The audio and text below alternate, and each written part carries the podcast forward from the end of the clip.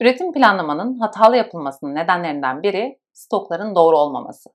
Stok ve depo yönetimini doğru yapamıyorsak o zaman aslında üretim planlamanın çıkış noktası da yanlış demektir. Bugün depo ve stok yönetimini nasıl yaparsak daha verimli hale gelir ve nasıl daha doğru yönetebiliriz orayı bunları konuşalım. Hadi başlayalım.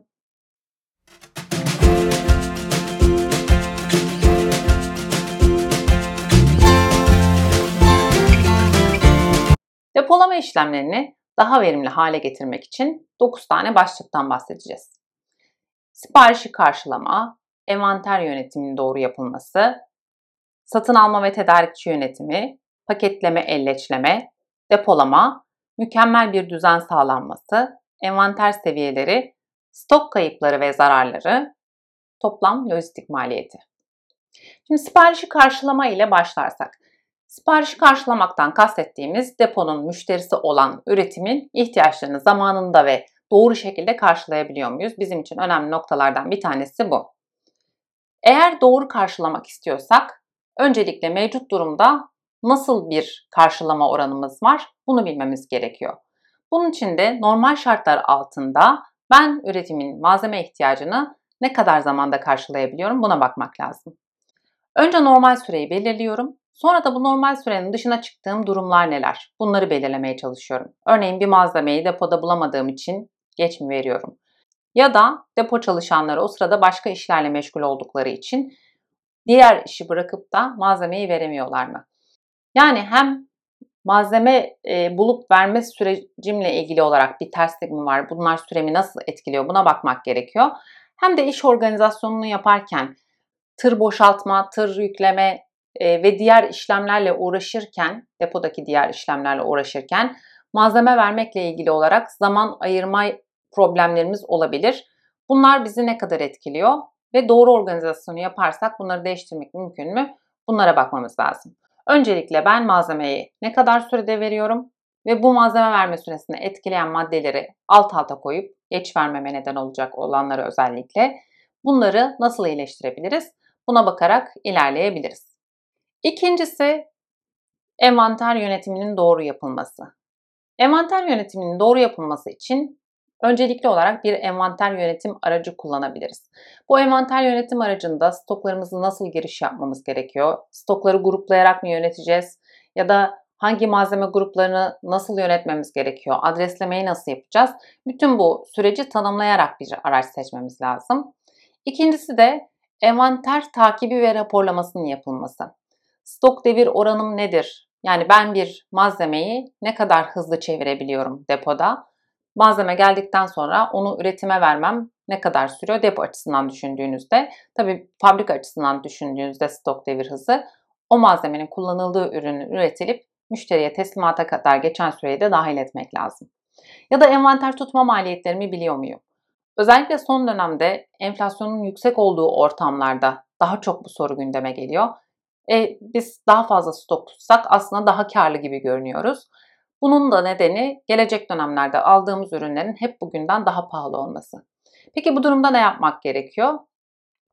Örneğin ben 2 e, yıl boyunca müşteriyle anlaştığım sabit bir değer varsa ve ben bunu müşteriye mutlaka göndereceksem onunla ilgili olan malzemeleri alıp tutmakla ilgili elbette envanter tutma maliyetlerine de bakmak lazım.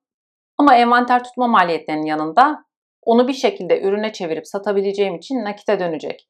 Burada da e, kısıtlar teorisinden bahsetmiştik. E, stok tutma maliyetlerimiz aslında bir taraftan da stok kısa dönemli yatırım gibi düşünülerek ne kadar zamanda ben bunu çeviriyorum, envanter tutma maliyetim nedir? Bunlar ikisi karşılaştırılarak bir karar verilebilir. Üçüncüsü bu envanter e, takibi ve raporlamasını da yaptıktan sonra doğru envanter düzeylerini belirlemek. Yani envanter tutma maliyetimi hesapladım, stok devir hızımı hesapladım.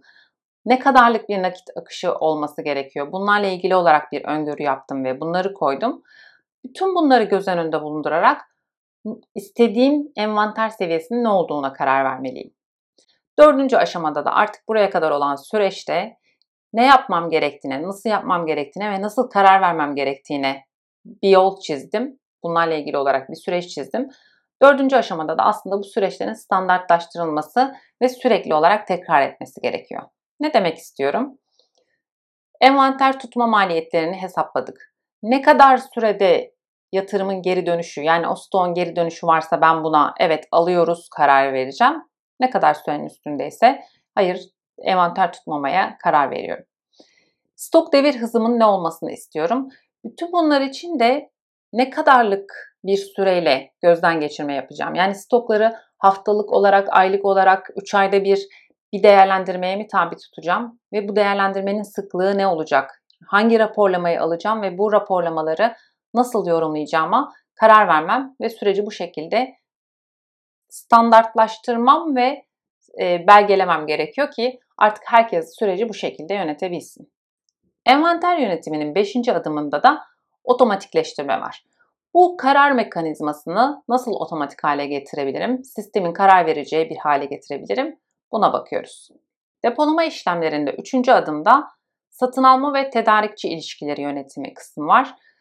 Tedarikçi ile mal alım şartları konuşulmuş mu? Fiyat anlaşmaları ve lot miktarları bizim sürecimizle uyumlu olarak belirlenmiş mi? Buna bakabiliriz. Bununla ilgili olarak gelecek dönemde tedarikçi ile birlikte çalışılarak neler iyileştirilebilir? Buna bakabiliriz. Lot miktarları eğer bizim sürecimizle uyumluysa, yani ben 100 birim mal alıyorum bir lotta tedarikçiden, o 100 birimi alıp direkt üretime veriyorum ve üretimin bu bir günlük, üç günlük, beş günlük, bir haftalık ne kadarlıksa tek seferde, tek e, beslemede kullanılacağı malzeme ise bununla ilgili olarak sıkıntı yok diyebiliriz. Ama binlik adette aldığım bir lot olduğunu düşünelim.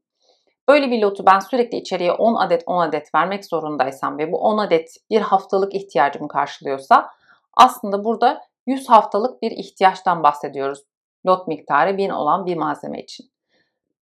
Dolayısıyla biz lot miktarlarını da üretim sürecimizle, deponun üretimi besleme süreciyle ilişkili hale getirip bunlara göre bir iyileştirme çalışması yapmaya çalışmalıyız.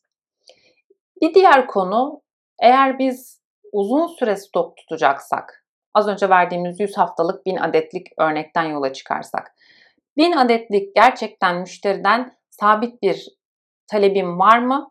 Ve bu taleple ilgili olarak sürekli üretim yapacak mıyım ben?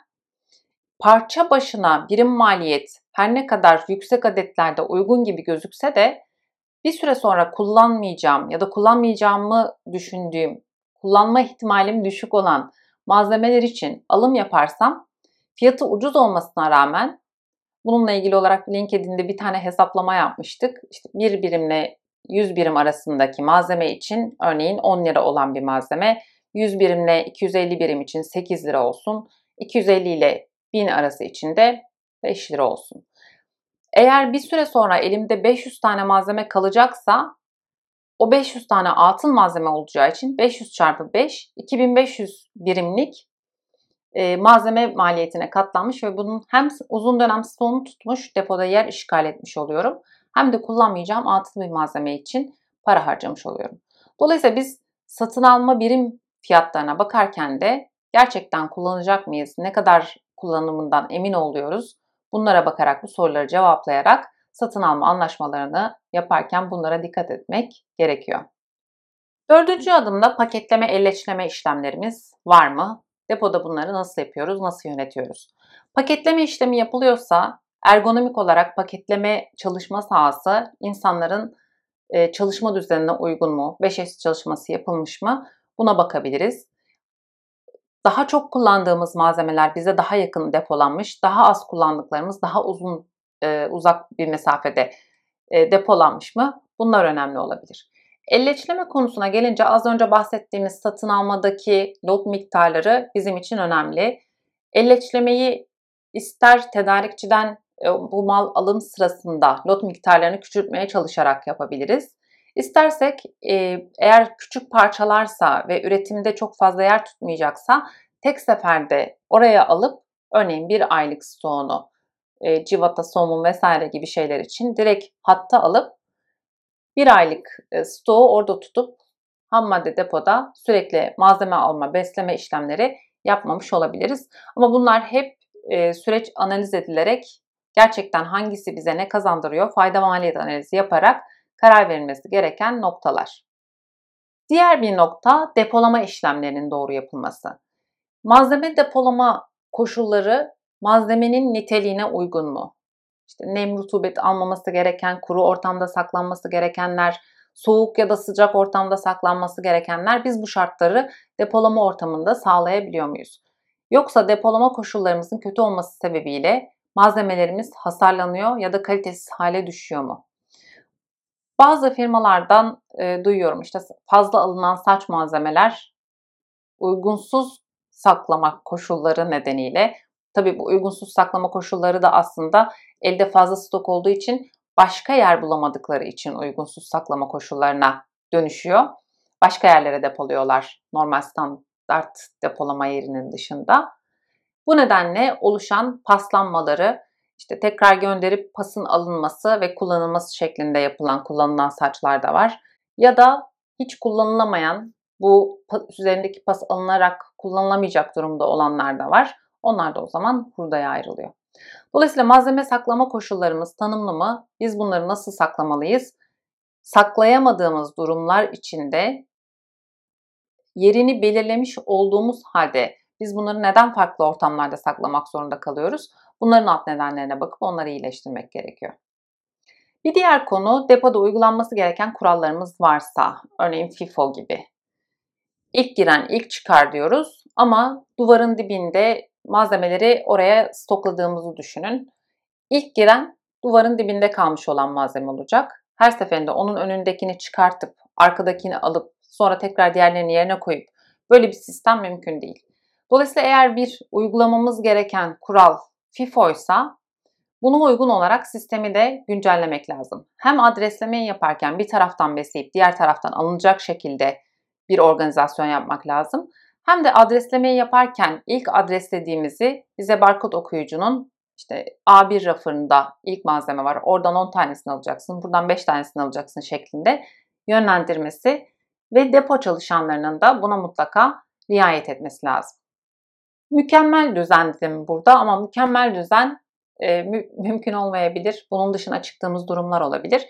Önemli olan bizim için normalin ne olduğunun tanımlanması ve depolamada malzeme alım, e, yükleme gibi standartların yani bu iş süreçlerinin hangi standartlarda yapılması gerekiyor, ne yapılması gerekiyor, ne kadar sürede yapılması gerekiyor. Bu işler yapılırken çıkan ekstra işler için nasıl bir yol izlenmesi gerekiyor? Bütün bunların tanımlanması lazım ki bizim oradaki süreçlerimizde de aksaklıklar olmasın ve mükemmel düzeni sağlayabilelim. Depo yerleşimini yaparken sıklıkla kullandığımız malzemelerin e, bize görece daha yakın ve hızlı bir şekilde alıp koyabileceğimiz, daha az kullandığımız malzemelerin, daha az ihtiyacımız olan malzemelerin de daha uzak noktalara e, depolanması yine çözümlerden bir tanesi olabilir. Adreslemeyi yaparken de barkod okuyucuyla yapıyorsak adreslemeyi, bu adreslemeyi yaparken de birçok e, adresleme aracı yani envanter yönetim aracı aslında bize bu seçeneği de sunuyor. Uzak ve yakın ya da işte orta yakınlıkta e, yerler belirleyerek bu adresleme işlemlerini yapıp e, kendimiz de işi hem otomatikleştirmiş, işte hangisini nereye koyacağım, nereye adresleyeceğim gibi şeyleri düşünmekten çıkıp e, sistemin buna karar vermesini sağlayarak uzak yakın ilişkisini otomatik olarak yaptırabiliyoruz. Depolama sürecinin tanımlı olması burada mükemmel düzenin sağlanması için kolaylıklardan bir tanesi. Bir diğer başlığımız envanter seviyeleri. Envanter seviyelerimizi nasıl ve neye göre belirliyoruz? Az önce bahsettiğimiz envanter yönetimi aracını kullanarak, bu raporlamaları kullanarak hangi seviyelerde olmamız gerekiyor? Bunları belirliyor muyuz? Ve bunları ne kadar sıklıkla gözden geçiriyoruz? Evet bir kere belirledik envanter seviyemizi. Bundan sonra hep aynı şekilde mi devam edeceğiz? Özellikle mevsimsel dalgalanmalarımız varsa ya da dönemsel e, faaliyetlerimiz oluyorsa bunlar için e, gözden geçirmeler yapıp envanter seviyelerimizi bunlara göre güncellemek gerekir ve bu güncellemenin de ne zaman yapılacağını bilmek hem üretim planlama hem lojistik e, ve depo çalışanları açısından esneklik yaratacak bir araç. Envanter seviyelerimizi ne kadar sıklıkla gözden geçiriyoruz ve bu envanter seviyelerinin kontrolünü e, hangi sistem üzerinden yapıyoruz? Yani sadece MRP üzerinden işte giriş çıkışlar e, doğru olsun ya da doğruluğunu kabul edip bunlar üzerinden mi yapıyoruz? Yoksa fiziksel olarak gidip yerinde gördüğümüz bu şekilde minimum maksimum stok seviyeleriyle belirlediğimiz ve fiziksel olarak takip ettiğimiz envanter seviyeleri olacak mı? Bunlara karar veriyoruz. Bir diğer madde bununla çok alakalı stok sayımı. Stok sayım tutarlılığımız nedir? Eğer yılda bir defa bütün sistemin sayımını yapıyorsak burada bize aslında bir ipucu veren nokta olabilir. Stok sayım fazlalığımız ya da eksikliğimiz olan olayları her parça bazında inceleyip işte ürün ağaçlarında mı problem var ya da bizim e, hurdamız, firemiz çok fazla bu nedenle mi çok sık e, malzemeyi tüketiyoruz, kullanıyoruz. Bazen çok küçük olduğu için kaybettiğimiz ürünler, malzemeler mi var? Bunların tek tek analiz edilerek gelecek dönemdeki stokların daha doğru olmasını sağlayacak yöntemler belirlemek lazım. İkinci konuda eğer stok sayımını yıllık yapmanın dışında dönemsel rastsal olarak sayımlar yapıyorsak bu sayımları da yine bu şekilde değerlendirmek. Sadece stok düzeltmesi yaptık. Evet bundan sonra sistemimiz doğru değil. Bu e, stok düzeltmelerine neden olan stoklarımız hangileri, hangi referanslarla ilgili problemlerimiz var ve bunlarla ilgili olarak nasıl aksiyonlar almamız gerekiyor? Bunların mutlaka belirlenmesi ve harekete geçilmesi gerekiyor. Son olarak yine e, depolamanın e, maliyet kalemlerinden bir tanesi toplam lojistik maliyetini düşünürsek bizim için e, bu maliyetin içerisinde depolama maliyetleri, nakliye maliyeti, işçilik maliyeti ve ekipman maliyetleri önemli noktalar. Depolama kısmında ise nakliye kısmını dışarıda tutarsak depolama, işçilik ve ekipman maliyetlerini burada sayabiliriz. Örneğin bizim kaç tane forkliftimiz var? Bu forkliftler hangi alanlarda nasıl geziyorlar? Ee, daha önce yaptığımız bir çalışmada firmanın 15 e, tane forklifti varken bunu mesela o e, forkliftlerin layout çalışması yapılarak gezdiği noktalar işaretlenerek spagetti diyagramı gibi düşünebilirsiniz hangi noktalara nasıl servis yapıyorlar ve bunu ne kadar sıklıkla yapıyorlar çalışması yapıldıktan sonra 15'ten 13'e e, düşebileceklerini gördüler ve iki tane forklifti kiralamaktan vazgeçtiler. Dolayısıyla biz ekipmanlarımızı ne kadar etkin ve sık kullanıyoruz, doğru kullanıyor muyuz, hangi e, yerleşim planı üzerinde nasıl hareket ediyorlar bunlara bakarak ekipman verimliliğini iyileştirmek de mümkün. İşçilik kısmında daha önce bahsettiğimiz kısımlarda sürecin tanımlı olması birçok noktada oradaki işçilik verimliliğimizi, etkinliğimizi arttıracak noktalar oluyor. Örneğin ben tırı yüklüyorsam, bu sırada bana bir e, başka bir iş geliyorsa, üretim hattından malzeme isteniyorsa, ben bunu buradaki işi bırakıp oraya mı adanmalıyım yoksa buradaki işe devam edip ona mı e, sonra cevap vermeliyim? Bu gibi noktalar inisiyatife bırakılmadan hangi durumda ne yapılması gerektiği tanımlanırsa bu da bizim işimizi kolaylaştıran ve işçilik maliyetlerimizi azaltan yöntemlerden bir tanesi oluyor. Umarım sizin için faydalı bir video olmuştur. Daha çok videomuzu seyretmek isterseniz kanala abone olabilir ve zil tuşuna basabilirsiniz. Şimdilik hoşçakalın. Beşinci adım adamında da trak trak